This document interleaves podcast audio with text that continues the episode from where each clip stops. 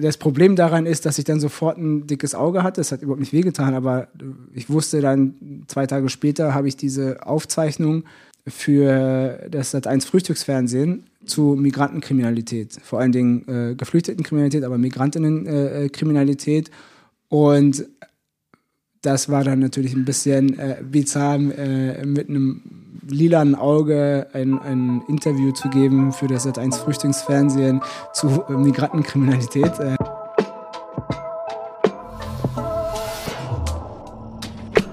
B O M Berlin Ost migrantisch Deutschlands erster ostmigrantischer Podcast mit echten Berliner Biografien.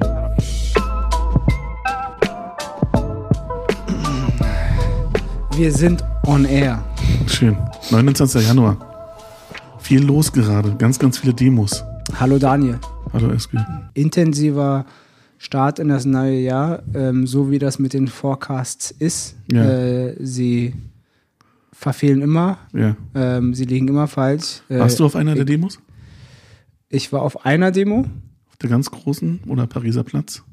auf der davor, die äh, etwas kleinere. Ja, auf dem Pariser ähm, Platz. Genau, die wir Genau. als besonders groß gefeiert haben Ja. und dann wir in einer Folge, die ihr dann in den nächsten acht Wochen hören werdet, Ja. äh, auch darüber sprechen, dass die vielleicht gar nicht so groß ist, wenn Mhm. wir uns die Gesamtanzahl anschauen der Leute, die eigentlich dahin gehen Mhm. könnten. Die sind jetzt aber noch mal größer geworden, die Demonstrationen. Die Frage ist, 200.000 in München, 100.000 in Hamburg, irgendwas zwischen 100.000 und 350.000, je nachdem, wie man fragt, in Berlin. Und ich war auf zwei anderen Demos. Äh, Ich war in Bernau, ja, 400 Leute, ja, was für eine 40.000 Einwohnerstadt, äh, Kleinstadt in Brandenburg, wo viele auch dann nach Berlin noch gefahren sind, mhm. gut ist. Und 10.000 in Rostock, ja. was die größte Demo seit der Wiedervereinigung in Rostock war. Es ist äh, total toll und, ähm, Ja. gleichzeitig Hoffnung. ist es natürlich total schwierig, dann immer wieder das Haar in der Suppe, äh, also gefühlt äh, das Ja. Haar in der Suppe äh, zu suchen und zu Oder, finden, oder zu sehen, ne? zu sehen, Ja. äh, weil wir natürlich auch darüber sprechen müssen, wie nachhaltig die Mhm. Demonstrationen sind, sein werden und Bautzen. Äh, das wurde ja auch ganz groß gefeiert. Ich glaube, mehr als 1000 Personen in Bautzen. Ja. Und das ist ja ein symbolischer Ort, weil wir historisch über die äh, Präsenz, Omnipräsenz äh, von Rechtsextremisten in Bautzen wissen, ist das natürlich auch äh, besonders toll zu Ja. sehen, dass da Menschen Ja. Auch in Hoyerswerda, auch in Görlitz, auch in Greifswald, auch in vielen anderen Orten. Was ich aber interessant finde, bevor wir über die Nachricht Nachhaltigkeit sprechen, was ich interessant finde, ist, dass ja davon auszugehen ist, dass dieser Korrektivartikel ein, ein großer Motivationsfaktor war, für die Leute jetzt auf die Straße zu gehen. Ich weiß nicht, wie es dir geht, aber für mich als jemanden, der sich schon sehr lange mit rechter Gewalt, Rechtsextremismus, ähm, politisch rechten Kräften auseinandersetzt, war in diesem Artikel nichts Neues. Also irgendwas, also inhaltlich nichts Neues. Aber irgendwas haben die anders gemacht, dass so viele Menschen auf einmal sich davon berührt fühlten. Ja, ich meine, aber das ist doch. Also ich sehe diese Kritik, ich höre sie auch äh, an ganz vielen Orten. Nein, das ist gar keine Kritik. Also die Ja. haben was anders, Korrektiv hat was anders gemacht. ich weiß gar nicht, ob sie was anders gemacht haben. Was sie gut gemacht haben, ist, das eben in die breite Öffentlichkeit erfolgreich zu streuen. Genau.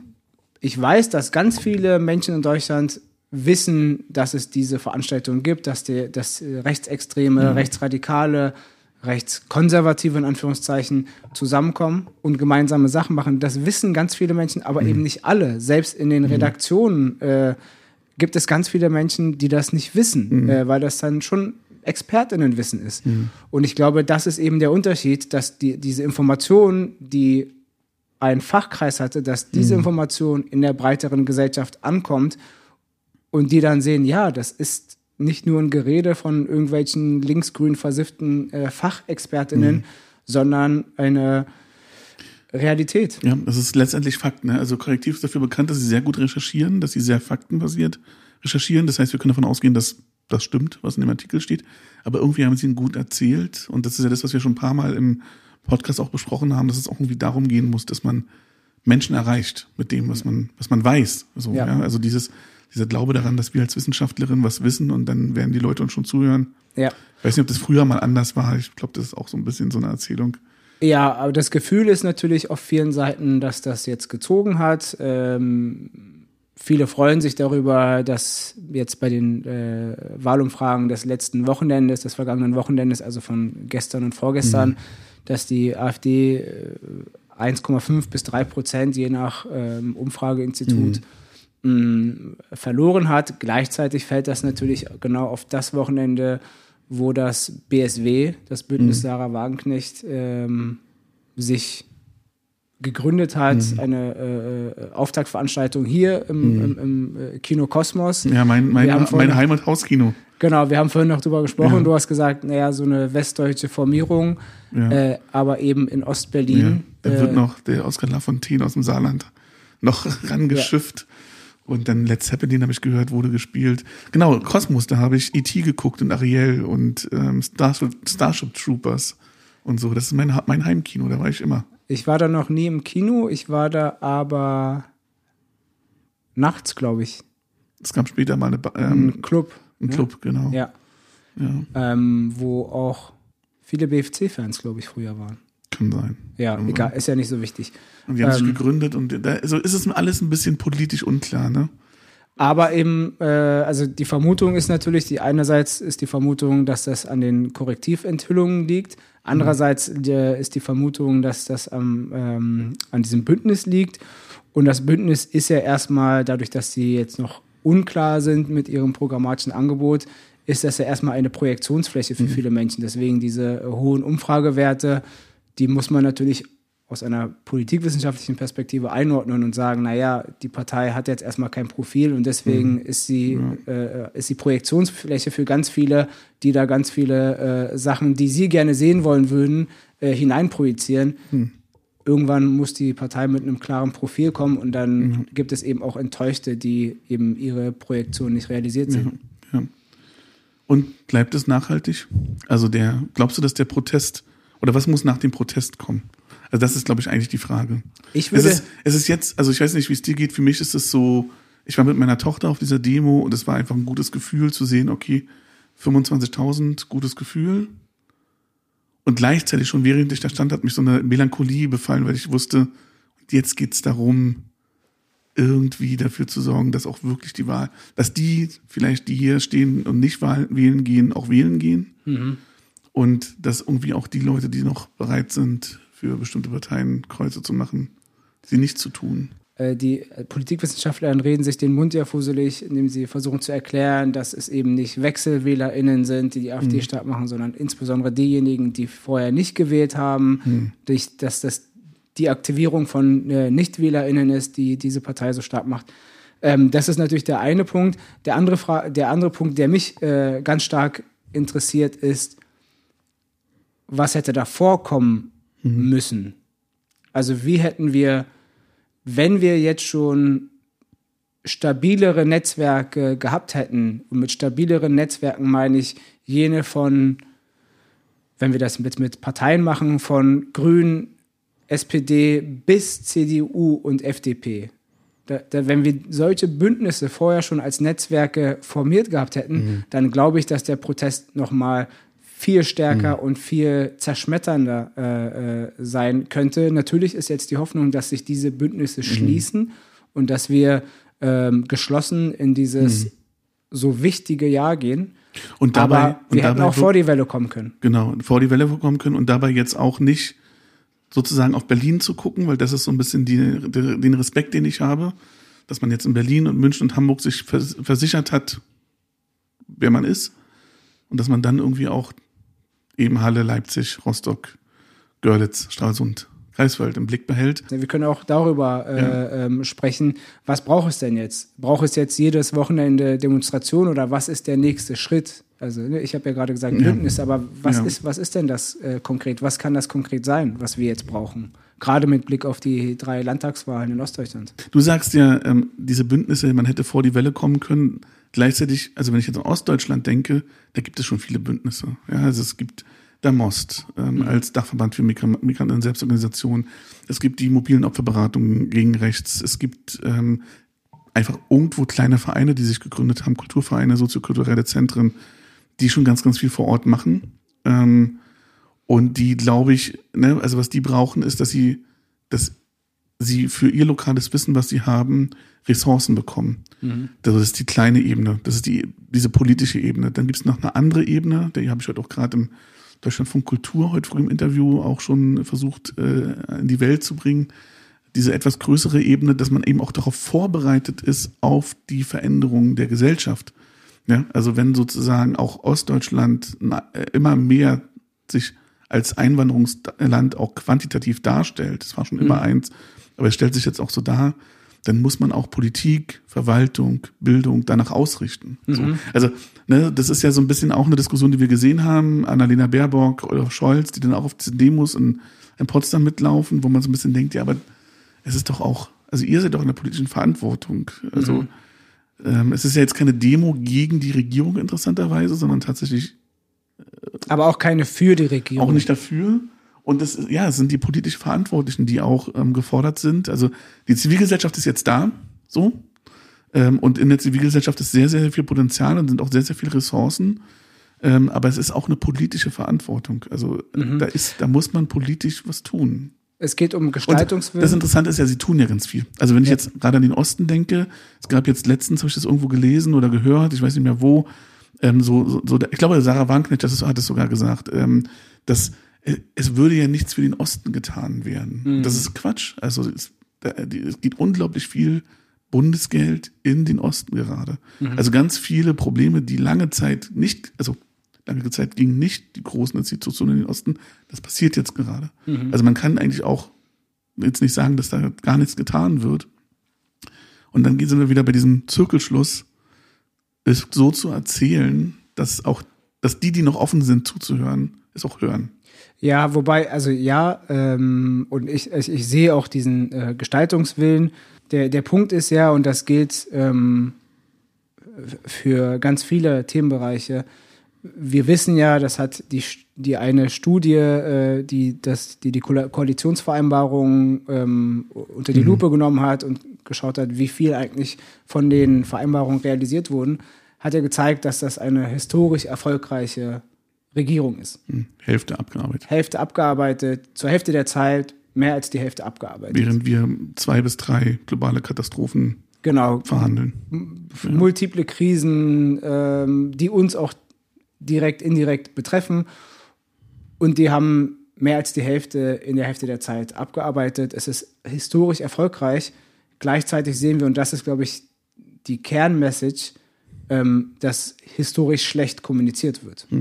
Äh, in ganz viele Sphären hinein einfach nicht kommuniziert wird, davon ausgegangen, so, ausgegangen wird, dass ein äh, ein Video, das sie produzieren mit professioneller Hilfe, dass dieses Video von alleine in allen äh, ausdifferenzierten Communities und Sphären der Gesellschaft ankommt und überhaupt nicht, äh, überhaupt keine Zeit und keine Ressourcen darin investieren oder wenig Ressourcen und während Zeit, äh, äh, Zeit darin investieren, dafür zu sorgen, dass ein Video in bestimmten Sphären, in allen Sphären ankommt, um eben klarzustellen, was eigentlich alles geleistet wurde.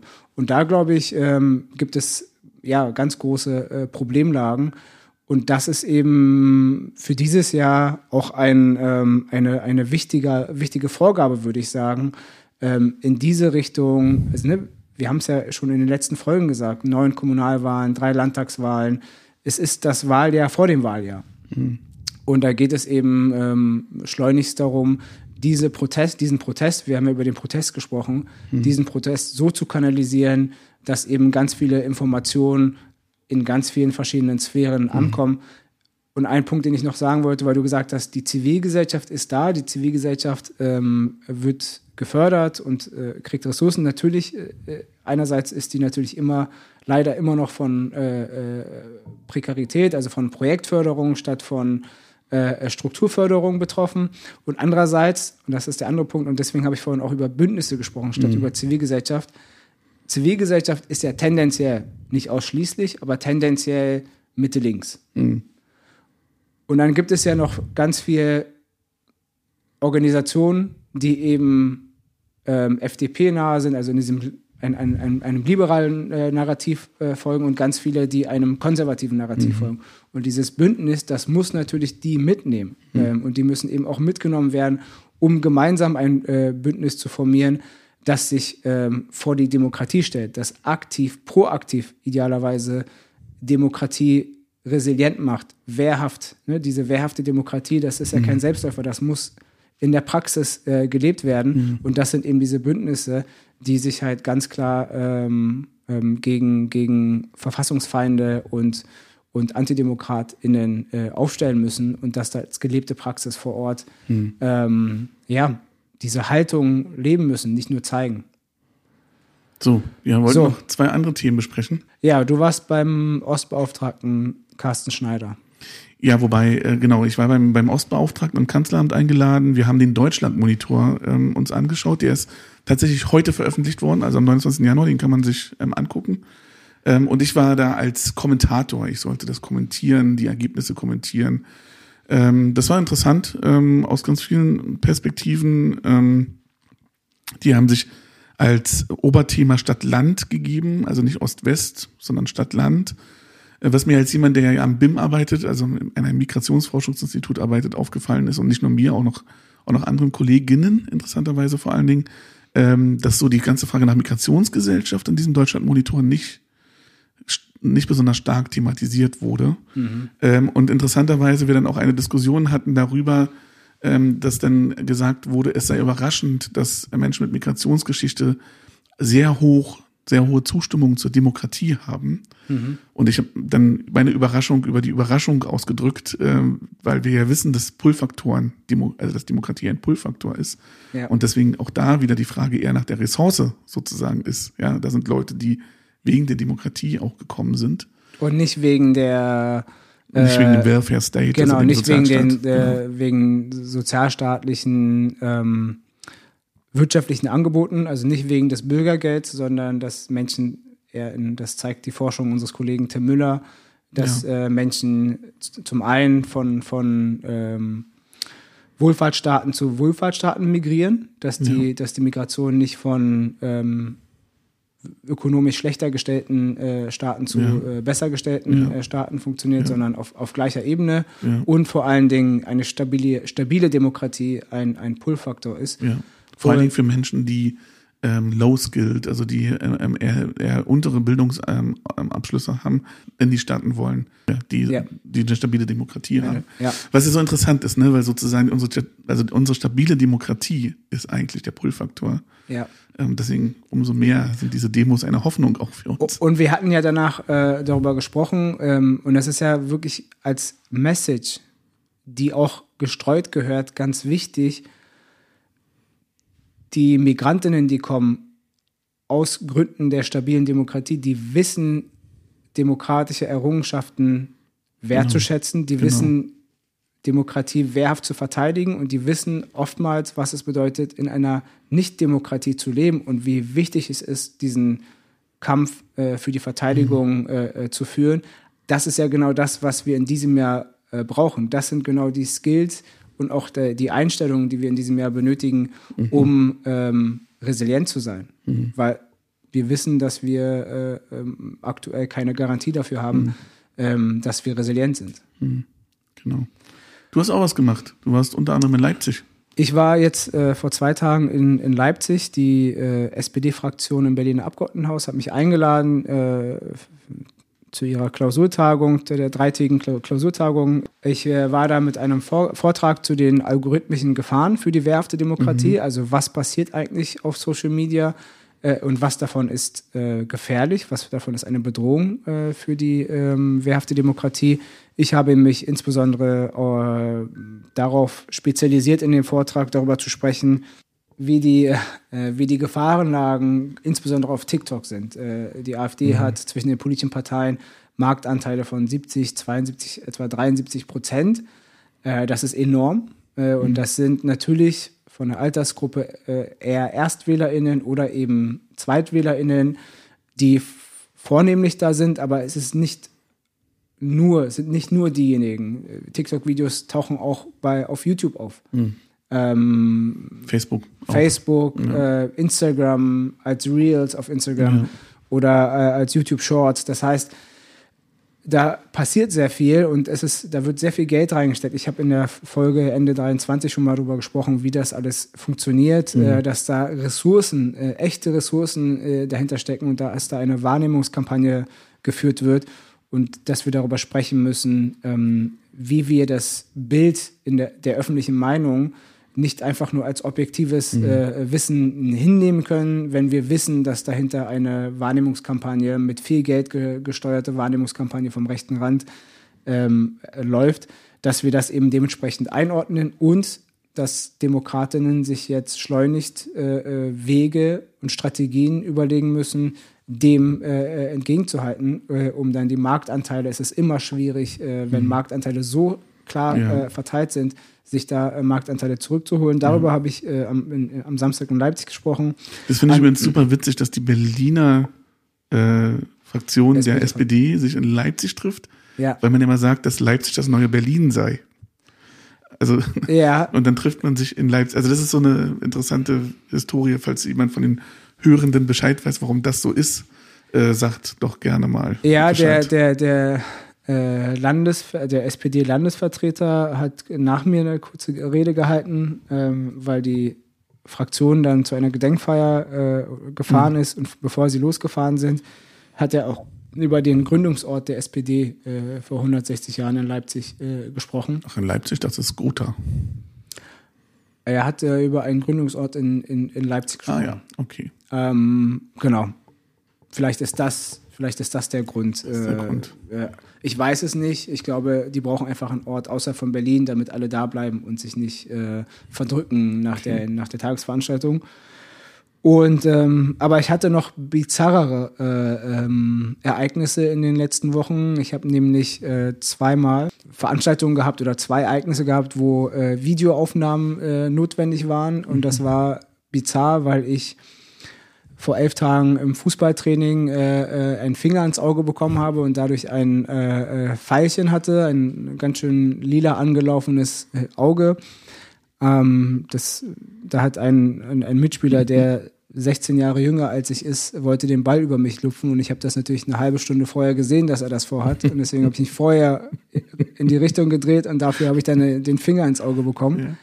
Ähm, Eine halbe Stunde vorher gesehen. und äh, das Problem daran ist, dass ich dann sofort ein dickes Auge hatte. Es hat überhaupt nicht wehgetan, aber ich wusste dann, zwei Tage später habe ich diese Aufzeichnung für das Sat1 Frühstücksfernsehen zu Migrantenkriminalität. Vor allen Dingen äh, Geflüchtetenkriminalität, aber Migrantinnenkriminalität. Äh, Kriminalität.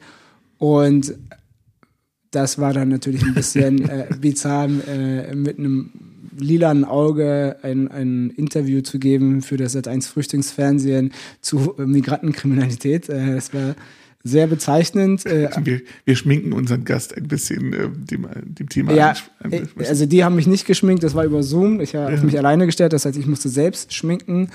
Und das Schlimmste daran war, die haben das einfach, also ich weiß nicht, ob sie es gesehen haben, aber die haben es einfach nicht thematisiert, was es ja noch schlimmer macht. Und äh, ein, einige Tage später, ähm, jetzt ist ja Mitte Januar, ist der Podcast Cut, das Silvester, das uns verfolgt von ARD und äh, WDR, ähm, erschienen. Und äh, die haben mich für den Instagram-Account von der Tagesschau, äh, haben sie mich gebeten, einfach ein paar Fragen in kurzen Videos zu beantworten. Und auch dafür musste ich mich dann, das war dann genau auch genau die Zeit, äh, wo ich dann noch ein äh, lilanes Auge hatte. Äh, da musste ich auch geschminkt werden. Ähm, und das war so ein bisschen, ja, ein bizarrer Start ins Jahr, irgendwie diese Videos aufzuzeichnen mit einem blauen Auge. Ich habe es ich hab's einfach schlauer gemacht. Ich war heute im Radio und habe einen Gastbeitrag von Spiegel geschrieben. In beiden geht es um die Zivilgesellschaft und Migrationsgesellschaft in Ostdeutschland ähm, und wie sie geschützt, wie sie herausgefordert ist und wie sie geschützt werden kann. Wobei du ja kein blaues Auge hast. Und genau, genau. Also, Also- wahrscheinlich beim nächsten Fernsehtermin, dann wird's wahrscheinlich dann wieder. ein Blaues, Wobei blaues Auge. Auge ist bei mir nicht so, nicht, Nicht so so wahrscheinlich. Es sind eher die ungekämmten Haare. Der Spiegel-Artikel, dein Gastbeitrag ist ja heute erschienen. Genau. Ähm, Genau. Wie war bisher die Resonanz? Ja, es gibt Resonanz. Ähm, äh, mein erster Shitstorm, wie es aussieht. Ähm, oder, naja, Shitstorm ist ein bisschen übertrieben, aber äh, ich weiß mal, was, wie das jetzt so ist, wenn, wenn Leute einfach irgendwas ins Internet hauen wollen. Oder Ähm, einem die Welt erklären? einem, genau, In einem E-Mails. erklären wollen. Genau, ähm, ich habe auch einen Anruf bekommen von jemandem, der ähm, mir mal erklären wollte, was ich im Radio gesagt habe. Ähm, ja, das ist interessant, ähm, aber damit, glaube ich, k- kann, kann ich noch ganz gut umgehen. Was halt einfach, es ist halt einfach total schön, weil, weil ich den Artikel gerne schreiben wollte und ich freue mich, dass der jetzt in der Welt ist. Ähm, weil ich daher nochmal diese These aufmache, dass es eben, was wir am Anfang besprochen haben, dass es wichtig ist, dass wir nicht nur am Pariser Platz äh, demonstrieren, sondern ähm, dass man eben auch in, dann, also ich zum Beispiel in Bernau, ähm, dann auf der Straße stehe und das jetzt auch ein wöchentliches Ding tatsächlich werden soll. Ähm, lass uns noch, damit wir zum Schluss kommen, ein Thema in Berlin ist noch, hat noch eigentlich zwei Themen, haben große Aufregung ähm, gemacht. Einmal ist der Hertha-Präsident ganz überraschend gestorben. Ja, unser herzliches Beileid an Ja, den Verein, an ja, die Verbliebenen, an die Fans, an die, Fans. An die Ich hab- Hinterbliebenen. Ich habe gestern das Spiel Borussia Dortmund gegen Bochum gesehen und auch dort haben sie ihm gedacht Mhm. als ganze Stadion. Eine, eine lange, sehr ruhige Schweigeminute, alle Mhm. waren still. Und Robert Wief, äh, ein Kollege von uns, hat auf Twitter geschrieben, bei allem, was er sich als Hertha-Fan die, für dieses Jahr hätte vorstellen können, hat er das irgendwie nicht erwartet. Also das ist irgendwie tatsächlich eine sehr tragische Geschichte. Und die andere tragische Geschichte ist das KDW. Ja, Es ist insolvent. ja. Warst du da mal einkaufen? Ich war da einkaufen, äh, als ich ähm, fünf bis zwölf war, hatte ich einen besten Freund und äh, dessen Mutter Ah. ne, hat äh, dort gearbeitet. Deswegen waren wir immer mal wieder dort. Äh, und klar, ich meine, ähm, ich, wie, wie ich das schon hier äh, erzählt habe in diesem Podcast, bin ich halt ein Westberliner Junge. Ja. Und wir waren halt ziemlich häufig am Kudamm.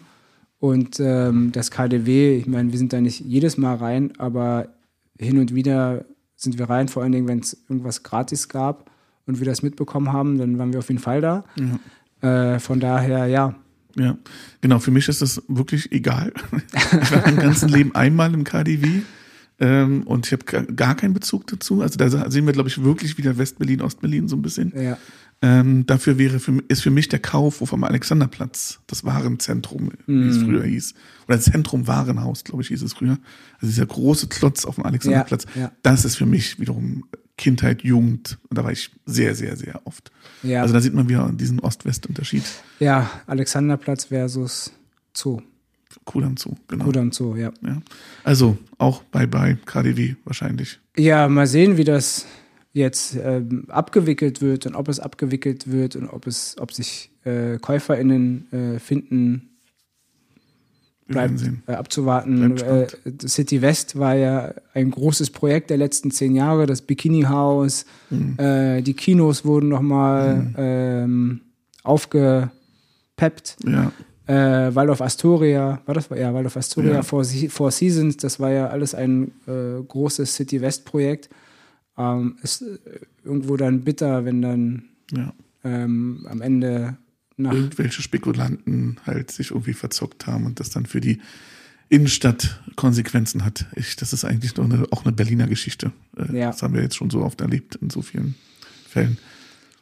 Lass uns hier Schluss machen. Lass uns hier Schluss machen. Mir fällt noch eine Sache ein. Heute wurde in der Super Illo für unseren Podcast geworben.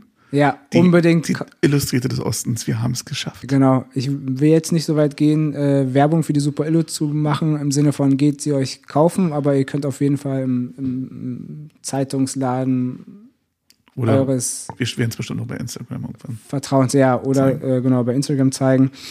Ähm, was ich auch noch äh, sagen kann, ist, wir haben äh, mit dem mit einem Gastwissenschaftler äh, am, am BIM äh, Ende Dezember einen Beitrag in der Taz äh, veröffentlicht, kann ich auch allen Menschen ans, ans Herz legen.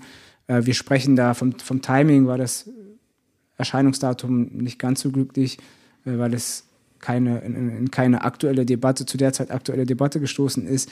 Aber wir versuchen da ein, ähm, ein programmatisches Angebot für ein attraktives Anwanderungsland äh, zu formulieren. Und ich glaube, das ist auch etwas, was uns in diesem Jahr beschäftigen wird. Äh, wie ähm, attraktiv können wir eigentlich äh, werden, um äh, für Migration vor allen Dingen äh, auch als Stay-Factor für diejenigen, die schon nach Deutschland gekommen sind, aber eben ähm, leider zu viele Incentives haben, nicht zu bleiben. Mhm. Ähm, und wir haben da schon, es gibt da schon einige Beiträge, ich glaube einen Spiegelbeitrag, Mhm. der das für äh, ostdeutsche Städte zeigt. Mhm. Äh, wir haben ja auch schon mal drüber gesprochen, über die Chipfabriken, Mhm. ähm, die auch einen Bedarf an äh, äh, Arbeitskräften aus dem Ausland haben werden. Und da müssen wir gesamtgesellschaftlich attraktiver werden, damit die Menschen nicht nur kommen, sondern auch bleiben. Lass uns hier Schluss machen. Lass uns hier Schluss machen.